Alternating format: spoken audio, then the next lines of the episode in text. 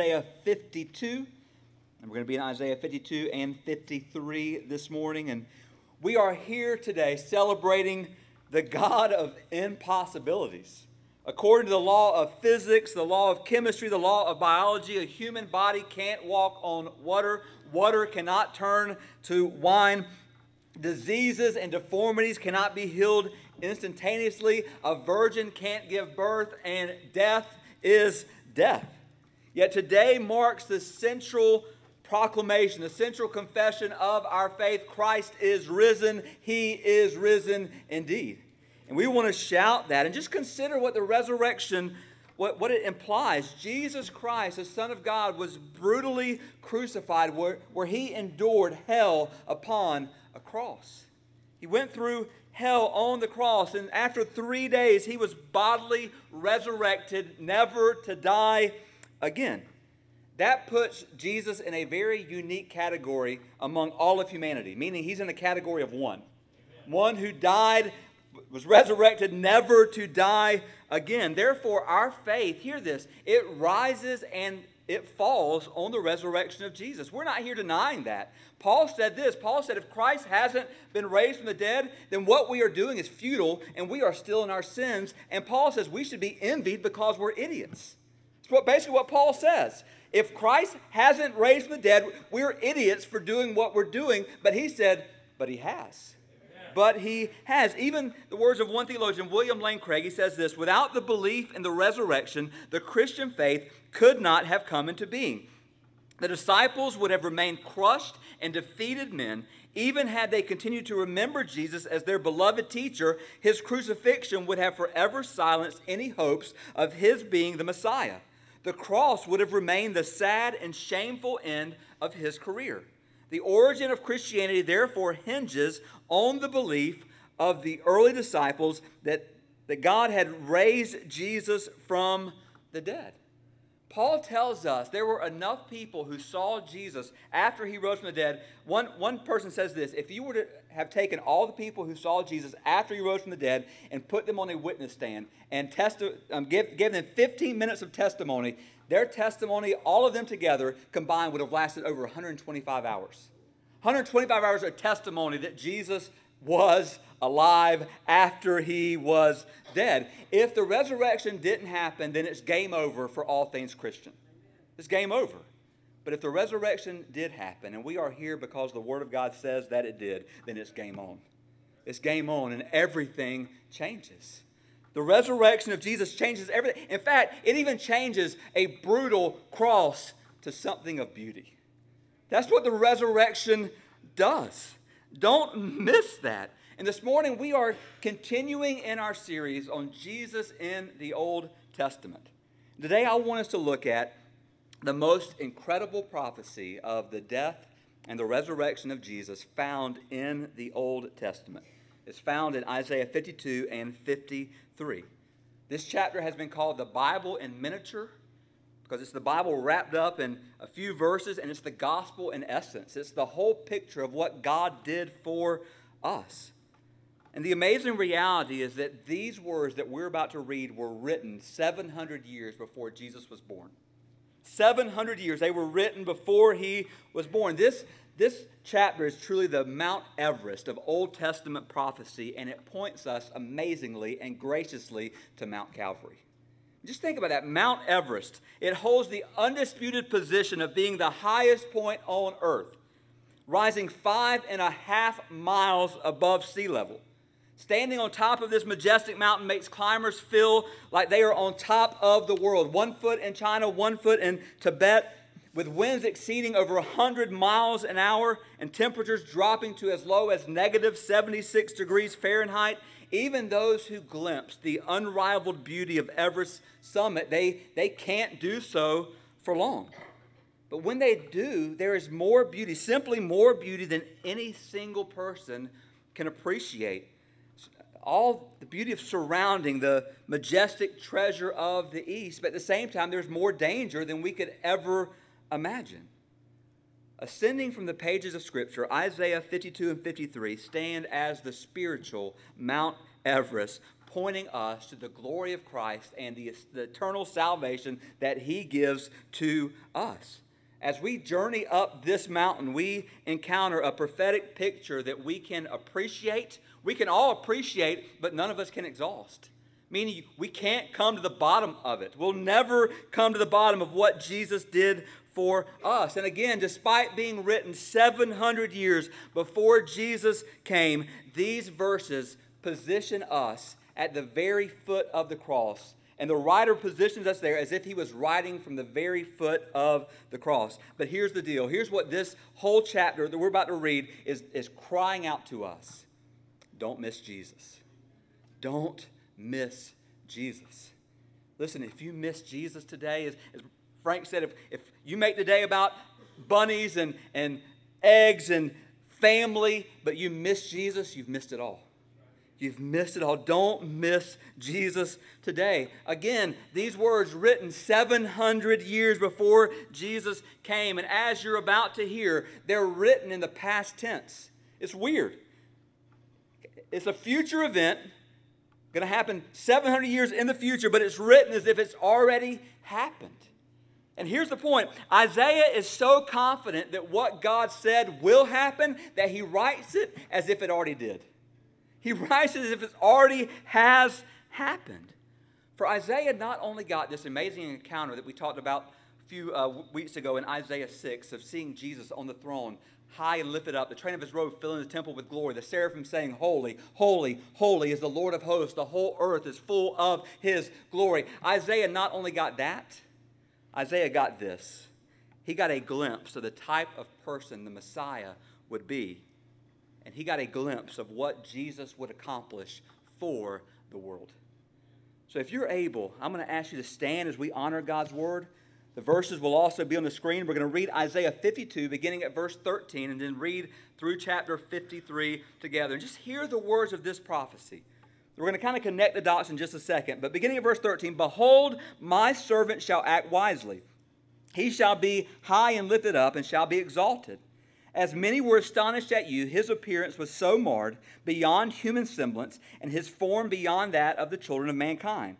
So shall he sprinkle many nations. Kings shall shut their mouths because of him, for that which has not been told them they see, and that which they have not heard they understand. Who has believed what he has heard from us? And to whom has the arm of the Lord been revealed? For he grew up before him like a young plant, and like a root out of dry ground. He had no form or majesty that we should look at him, and no beauty that we should desire him. He was despised and rejected by men, a man of sorrows and acquainted with grief. And as one from whom men hide their faces, he was despised, and we esteemed him not. Surely he has borne our griefs and carried our sorrows, yet we esteemed him stricken, smitten by God, afflicted. But he was pierced for our transgressions. He was crushed for our iniquities. Upon him was the chastisement that brought us peace, and with his wounds we are healed. All we like sheep have gone astray. We have turned every one to his own way, and the Lord has laid on him the iniquity of us all. He was oppressed and he was afflicted, yet he opened not his mouth. Like a lamb that is led to the slaughter, and like a sheep that before its shearers is silent, so he opened not his mouth. By oppression and judgment he was taken away, and as for his generation, who considered that he was cut off out of the land of the living, stricken for the transgression of my people? And they made his grave with the wicked and with a rich man in his death, although he had done no violence, and there was no deceit in his mouth. Yet it was the will of the Lord to crush him. He has put him to grief. When his soul makes an offering for guilt, he shall see his offspring, he shall prolong his days. The will of the Lord shall prosper in his hand. Out of the anguish of his soul he shall see and be satisfied. By his knowledge shall the righteous one, my servant, make many to be accounted righteous, and he shall bear their iniquities. Therefore I will divide him a portion with the many, and he shall divide the spoil with the strong, because he poured out his soul to death and was numbered with the transgressors. Yet he bore the sin of many and makes intercession for the transgressors." Let's pray. Father, today, speak to us, O God, by your word and through your spirit.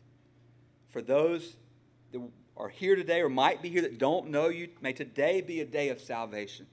May today be a day of recognizing that Jesus did for us what we could never do for ourselves. That if we call on His name as Savior and Lord, we will be saved. I pray for others in this room that are saved, that today would be a day that, Jesus, you would once again maybe come alive again in their hearts and lives.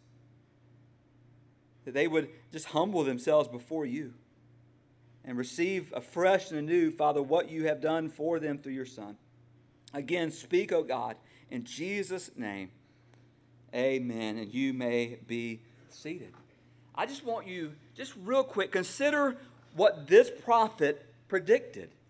Just follow with me here. Look in your Bible. Start in chapter 52, beginning at verse 13. The suffering servant will be lifted up from the earth. Then verse 14, the suffering servant will be abused to the point of physical disfigurement, not even being recognized. Now we move on to chapter 53, verse 3. The suffering servant will be rejected by man. Also, verse 3, he would experience sorrow and grief and would not be recognized for who he is and what he is doing. We move on to verse 5. The suffering servant would be pierced for our sins. He would be punished so that we can have peace with God. He would bring salvation and healing to his people. Verse 6, the suffering servant would bear the sins of his people as a substitute. Verse 7, the suffering servant will bear his burden in silence. Let me just pause and say, that's a miracle today. Because here's the deal. People love to run their mouths. People love to talk. But Jesus, I love people. I love Facebook. But I always love when people say, I'm off of Facebook. You'll never see me again. And 3 days later, like they're Jesus, they're back on. I'm here again. It's just me. People, we can't shut up. But yet here Jesus is in the midst of being wrongfully accused, and he opened not his mouth. Why? He was innocent because he trusted what God was going to do. Amen.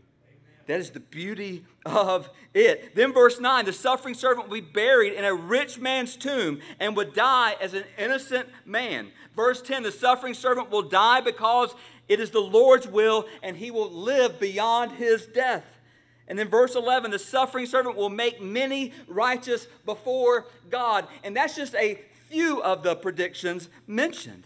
Again, this was written 700 years before Jesus was born. Does that get your attention? It's supposed to. Does that make you think of Jesus? It's supposed to.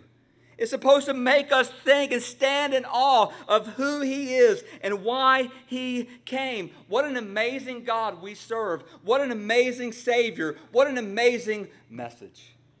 What an amazing message. And what Isaiah 53 reminds us, and we're going to point this out at the end as well, is that none of this happened by accident. None of this happened by accident. This was all planned by God from the beginning.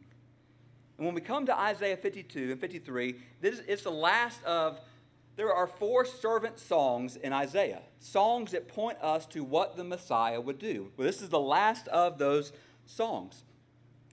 And what I want to lay before you today is just real quickly, I want to lay before you 3 truths concerning the suffering servant. Now, granted, let me just be quite honest. I had a hard time today because I could have come up with 100 points in this message. And I knew we were short on time, and I was short on your endurance, being able to go with me for that time. So I tried to keep it as short as possible. So just 3 amazing pictures of this suffering, or this servant, and who he is. And let me just lay them before you. Number 1 is this. He is the suffering servant. He's a suffering servant. Look with me at verse 3. He was despised and rejected by men, a man of sorrows, well acquainted with grief. And as one from whom men hid their faces, he was despised and we esteemed him not. Then verse 7 says this, he was oppressed and he was afflicted. When you walk through readings like we just did, it's pretty evident that this was a painful ordeal. This was a painful ordeal. We read in Isaiah 52 and 53 of great agony, of terrible suffering, of utter misery. Let me just pause and say something. I hate calling Christianity a religion because it's a relationship, but oftentimes it gets lumped in with religions, but let me just kind of lay it this way. No other religion has at its heart the humiliation of its God. Yet ours does. Our God was humiliated. Our God was humiliated for us. That's the whole point. The one, our God who is the source of all joy, our God who is the source of all peace, our God whom before the angels bow in adoration, is called a man of sorrows and well acquainted with grief. His suffering was not just a momentary part of his experience. His suffering would characterize his whole life. He was a man of suffering, well acquainted with grief. And here's what I know, and follow with me here. In our human condition, in our human sinful condition, we are often tempted to turn away from pain and suffering. What I mean by that is this: we are tempted to turn away from people who are suffering. We see them suffering and we go like, oh, I'm just going to look the other way as if I didn't see them and keep going. We are tempted in that way. And many did that with Jesus. They looked away when he was suffering and even went further to say, God must be punishing him for this. And they were right. God was punishing him. But what we fail to remember is that as we look away from the one who is suffering, going, I don't want to see him, he's suffering for us. He's suffering for your sin and my sin, and yet we have the audacity to look away and say, how dare he? People in the world, they make fun of us because we would dare worship and we would rejoice in such suffering and sorrow. What they fail to realize is that we have come to realize, because God is a holy God, that we deserve this. And Jesus took it in our place. Therefore, it becomes a thing of beauty for us. Becomes a beautiful thing for us, because, hear this, when we hurt, we find comfort in the fact that Jesus was a man of sorrows. He knows what it's like to feel as we do. Thus, his sympathy isn't theoretical, it is real. God the Son knows, and he shared in your suffering and my suffering. He is with us even when we're overcome by grief and despair. He is with us, and in time he will deliver us from all the grief and despair of this world. But in the meantime, our hearts are encouraged today by the knowledge that Jesus is with us. He understands us. He sympathizes with us, and praise be to God, he suffered for us. Now here's what I know.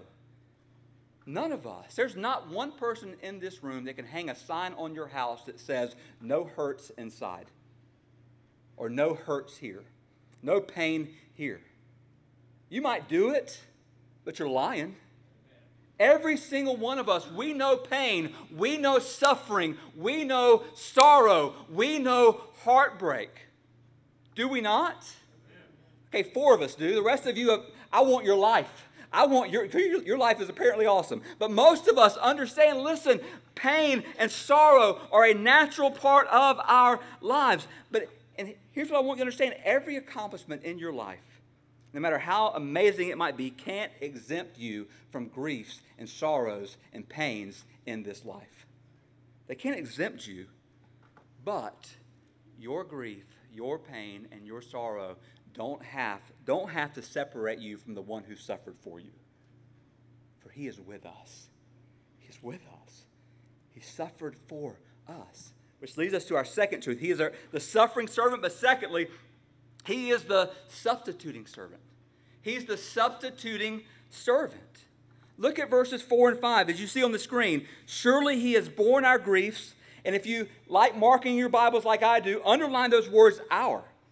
He has borne our griefs. He has carried our sorrows. Yet we esteemed him stricken and smitten by God and afflicted. But he was pierced for our transgressions. He was crushed for our iniquity. Upon him was a chastisement that brought us peace. And with his wounds we are healed. At the end of verse 6, it even says, the Lord has laid on him the iniquity, the sin of us all. Isaiah repeated this word, our, over and over and over again to remind us whose sins Jesus would die for. He wasn't dying for his sins. He wasn't hanging for his sins. He wasn't being punished for his sins. It was for your sins and my sins. We should have died. We should have been afflicted. We should have been pierced. We should have been crushed. We should have had the wrath of God poured out upon us. In other words, don't miss it. God the Father treated Jesus as you and I deserve to be treated so that he could treat us the way that Jesus deserves to be treated. Let me say it again because I don't think you got that. God the Father treated Jesus like you and I deserve to be treated so that he can treat Jesus, or so he can treat us, the way that, so he can treat you and I the way that Jesus deserves to be. If you'd got it the first time, I wouldn't have had to say it again. So that we deserve, and here's the deal. The Bible says this: God made him, Jesus, who knew no sin, to be sin, that we might become the righteousness of God in him. Yeah. Meaning, we give Jesus our sin. He gives us his righteousness. It's the worst trade ever. It's the worst trade ever. Let me put it in terms that maybe you'll get. You get Jesus and he gets you. That's the worst trade ever. It's the worst trade ever. He gets you. He gets me. That's a terrible, terrible trade. But Jesus laid it down. He gave it up for us. Don't miss this here.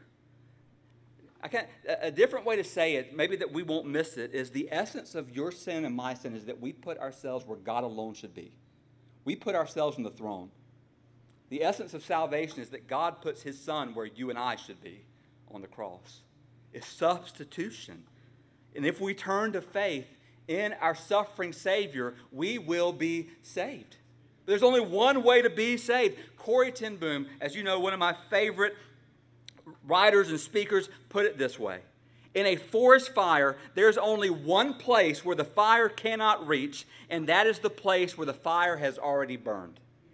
Calvary is the place where the fire of God's judgment against sin burned itself out completely. Therefore, if you don't want to feel the wrath of God, put yourself there. Amen. That is the safe place. It's the only safe place. The only place that we are safe is at the cross. It's one thing to say Christ died for the world. It's another thing to say Christ died for me. Amen. Can you say that? Have you ever said that? Because here's what I know, and here's what I want you to hear today. God won't save good people. He won't save good people. If you're here today and you say, I'm a good person, then you are not a candidate for salvation. Because God doesn't save good people. He won't. Because good people, hear this, don't need to be saved. Good people don't need a Savior. Good people don't need someone to die for them. Good people can do it on their own. Except the Bible says, none are good. No, not one. If you are here today and you think you're a good person, then you are not a candidate for salvation. It's only when we are here today and we say, I deserve that. Everything I read, I deserve. I deserve it. That's what my sin deserved. And praise be to God that he did for me what I could never do for myself. When we understand ourselves in our sin, then we all of a sudden become a candidate for salvation. Have you ever gotten to the point where you understood he died for your sin? He is the suffering servant. He is the substituting servant. And then lastly, he is the sovereign servant. He is the sovereign servant. In chapter 52, verse 13, and we have it on the screen, it says, Behold, my servant shall act wisely. He shall be held and lifted up and shall be exalted. So this section in Scripture, before we are pointed to the cross, before we're pointed to the suffering of Christ, we are pointed to his triumph.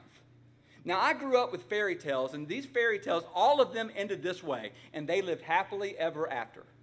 Anybody else can relate to that? Are you guys here today? I don't know what in the world. You must have had a tough night last night. I don't know if your team lost or what happened, your flowers died, but let's finish up strong. All of us, listen, they lived happily ever after. They lived happily ever after. And even though this isn't a fairy tale, here's the deal. The prophet begins this by saying, this is going to be a happily ever after. Even before it all happens, the prophet says, God wins. God wins. This sorrowful story begins and ends with victory. And then it says this in chapter 53, verse 10. Yet it was the will of the Lord to crush him. Just stop for a second. It was God's will to crush Jesus. It was God's will to crush him. Other versions say this: God took pleasure in crushing his son. Now, God didn't take pleasure in the agony. God took pleasure in the accomplishment, that Jesus would accomplish for us what we deserved. He would accomplish for us what we need. But then it says this: he has put him to grief. When his soul makes an offering for guilt, he shall see his offspring. He shall prolong his days. The will of the Lord shall prosper in his hand. Don't miss verse 10. He shall prolong his days. Jesus' death would not mark the end of Jesus. As I said at the beginning, in Acts 2, it says it was impossible that the grave could hold him. The second the grave held onto Jesus, it began to lose its grip. Let me just say this. Oftentimes, we look at the history of the Bible, and maybe just the history of the world, because that's what it is, and we're tempted to view it like a chess match between God and Satan. Like it's just this epic series of moves and counter moves that determine the whole fate of humankind. That God makes a move and then Satan makes a counter move. God creates angels. Lucifer rebels against God, is kicked out of heaven, and takes a bunch of angels that become demons with him. God creates people. Satan leads those people into sin and severs God's intimate relationship with those people. God responds by providing a redemptive covering over people. But on and on and on it goes throughout the Old Testament, through prophets, through judges, through kings, through nations. Satan won't stop in his attempt to destroy God's work and destroy God's people. Move, counter move, move, counter move. This is how sometimes we view it all. As the New Testament begins, it must be God's move, because God does the incredible. He takes the king off his board and replaces that king with his son. And Satan begins now to go after that king. Satan counterattacks by tempting Jesus, trying to sabotage his mission. When that doesn't work, Satan aims to deliver the determinative, the definitive blow. He must destroy the Son of God. So on one Friday, Jesus hangs on the cross, and it appears as if the king had fallen. And he's placed in a tomb, yet the tomb could not hold him. Checkmate, God wins. God wins. But here's what I pray you see. In light of Isaiah 53, what was written 700 years before Christ ever came, this isn't about God making a move and Satan making a move and God not knowing what Satan's going to do and God waiting and then God making another move and trying to figure out what's going to happen. No, God had a plan from the very beginning, and God knew every detail of what Satan would do. Therefore, when you think about the story between God and Satan, it's not dualism as if God is going to wonder what Satan's going to do. It's domination. God wins every time. Don't miss it. In closing, I want you to turn with me to Matthew 28. I think it's important that we turn by actually reading a little bit of this picture, this event, this resurrection story. And in Matthew 28, when you get there, let me hear you say. Others of you, if you want to just act like you're there, let me hear you say. All right, so in Matthew 28, just follow with me here. It says this: Now after the Sabbath, towards the dawn of the first day of the week, Mary Magdalene and the other Mary went to see the tomb. And behold, there was a great earthquake, for an angel of the Lord descended from heaven and came and rolled back the stone and sat on it. His appearance was like lightning, and his clothing white as snow. And for fear of him, the guards trembled and became like dead men. But the angel said to the women, Do not be afraid, for I know that you seek Jesus who was crucified. He is not here, for he is risen as he said. And then listen to these words: Come see. Come see the place where he lay. Did you ever wonder about that stone at the tomb of Jesus? Why was it moved? It says the angel came, there's an earthquake, the angel moved the stone away. Let me just make it very clear today that the stone was not moved to let Jesus out. Jesus doesn't need any help getting out. In fact, once the stone was moved, he wasn't there. He was already out. The stone wasn't moved to let Jesus out. It was moved to let the disciples in. It was moved so that they can see and that through them we can see that Jesus wasn't there. Therefore, come and see. Come and see. The resurrection changes everything. The resurrection changes people. It will change you. If you are here today and you don't know Jesus, maybe you're even here today and you're here because somebody wanted you to come or made you come, and you think in your mind you're running away from Jesus, just the fact that you're here today shows that he's faster than you. Amen. Shows that you can't outrun him. Every time you run from him and you get to the end of your running, he's there. Doesn't matter where you go, he is there. But if you're here today and you don't know Jesus, he will change you. Let me end this way. Among the things that we'll find at the tomb on that first Easter Sunday, apart from the body of Jesus, because it wasn't there, we will find a stone, we'll find angels, we'll find linen cloths, we'll find a face cloth that was wrapped around Jesus. But do you know what else you'll find? Languishing in the corner of that tomb, in the dust, destined to be buried forever, you will find all of your excuses as to why God can't change you. Yeah. Meaning your excuses have been buried in the tomb of Jesus, meaning you are now without excuse. He can and he will change you, and he will change you now, and you will be changed forever. This is the message of Easter. All of our can'ts have been washed away, every last one of them. So the question becomes for us, has the resurrection changed you? If not, will you let it change you? Will you let it change you? As I said, if you walked in this morning and you, in your mind, you're a good person, then you don't need this. The problem is, God says you're a liar because you're not a good person. All of our hearts are prone to evil. We all seek towards that which is not of God. Therefore, all of us, our need is a Savior. And let me say it one more time for those in the front and in the back. There is only one Savior of sinners in all of the world, and his name is Jesus. Amen. Will you let him today save you? For he will save you now. He'll save you now. I'm going to go ahead and ask the musicians to come forward. I just want to ask us just to bow our head and close our eyes this morning.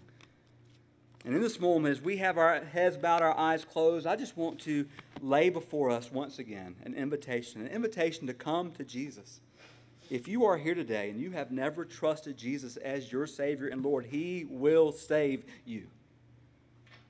Confess right now before him that you have sinned against him, that you were the one deserving of what Jesus went through.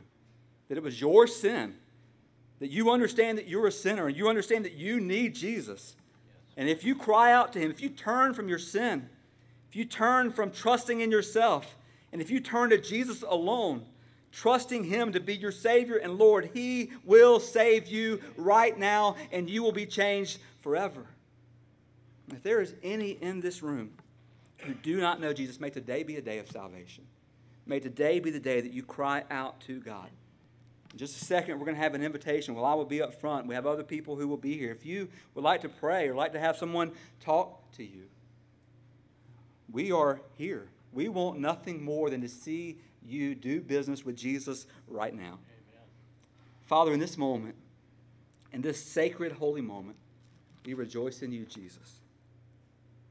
We thank you, Jesus, that you are the Savior of the world, and you are alive, and you are well. I pray today for anyone in this room that doesn't know you, that today would be a day of salvation. Today would be a day, Lord, that they call upon you and are saved. Today would be a day that they understand their sin, they understand what their sin deserves, and they understand that there is no salvation apart from you. And they would run to you, Jesus, for your salvation. Again, I pray for Christians in this room that today you would again become alive in us. that we would, as we heard at the beginning, stop seeking life where only dead things are, and that we would seek our life again in you. Just finish this time, O God. In Jesus' name, amen.